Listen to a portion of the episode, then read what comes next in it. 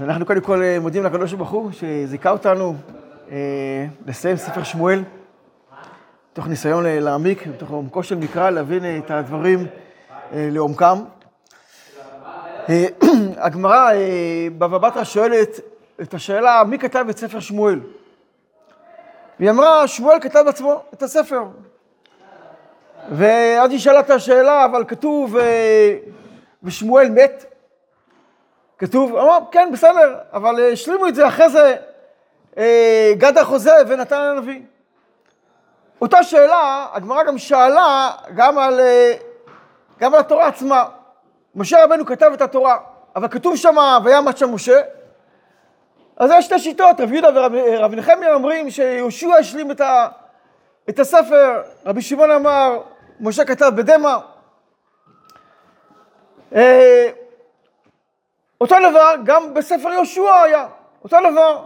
שואלים מי כתב את, ה, אה, את הספר יהושע? כתב בעצמו, אבל כתוב שם, כתוב, אה, ויהושע בן נון מת. לא, בסדר, השלים את זה אלעזר בן אהרון הכהן ופנחס בנו אחריו. אבל אם נתבונן בתורה ובספר יהושע, בתורה היו סך הכל שמונה פסוקים אחרונים. שמונה פסוקים אחרונים, הם, משה רבנו לא כתב, הוא כתב בדמע. ביהושע, כתוב יהושע מת, ממש בסוף הספר, חמישה פסוקים אחרונים. אבל בספר שמואל זה לא ככה, כתוב שמואל מת, זה סוף, שלושה פרקים לפני סוף פרק, לפני שמואל, סוף סוף שמואל א'. כן, סוף שמואל א', שמואל א', שמואל ב', זה חלוקה נוצרית. לא יכול, לפי המסורת, יש לנו כ"ד ספרים, וספר שמואל נחשב כספר אחד. אבל אם נעשה את החשבון, זה יוצא כשכתוב שמואל מת, כן, פחות, כן, כתוב, רוב הספר נכתב אחרי מותו של, של, של שמואל. באותם חצי ספר נכתב אחרי מותו של שמואל, אז למה באמת הספר הזה נקרא ספר שמואל? כן, החלק הראשון הוא עוסק בשאול, אחר כך החלק השני עוסק בדוד המלך, אז אפשר לקרוא לזה ספר ראשון, שמואל, וספר שני דוד, או שאול ודוד. למה הספר שמואל, אה, הכל נקרא ספר שמואל? אבל אם נתבונן, נראה באמת ששמואל כולל את שאול וגם את דוד. היא כבר חנה, אמו אמרה, ונתת לאמתך זרע אנשים. מה זה זרע אנשים? הגמרא בברכות אומרת, כן, זרע שמושך שני אנשים, את שאול ואת דוד. אבל פה יש מקום לשאול, מה, מה, מה פירוש? מה, חנה ידעה? אדם ידע שיהיה שאול ויהיה דוד והבן שלה ימשך? מה פירוש הדבר הזה? מה, מה היא ביקשה? איך היא ידעה שזה באמת הבן ימשך שני אנשים? כדי לתרץ את זה, נשאל שאלה שלישית, אחרונה, וזה באמת, למה באמת היו שני מלכים?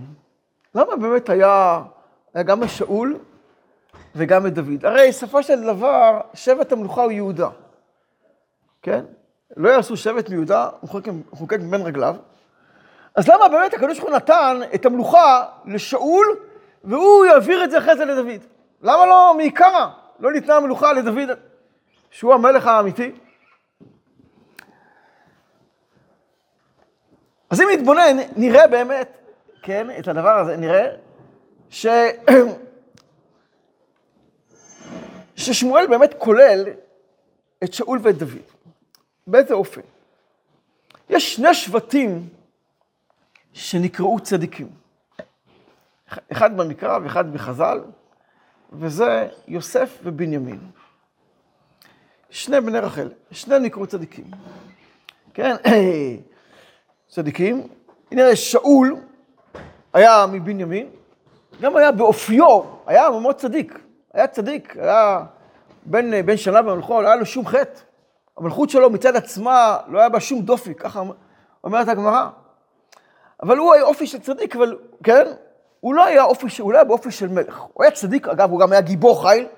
שאול היה גיבור חיל. הוא התעמת עם גוליית, לא רק דוד המלך.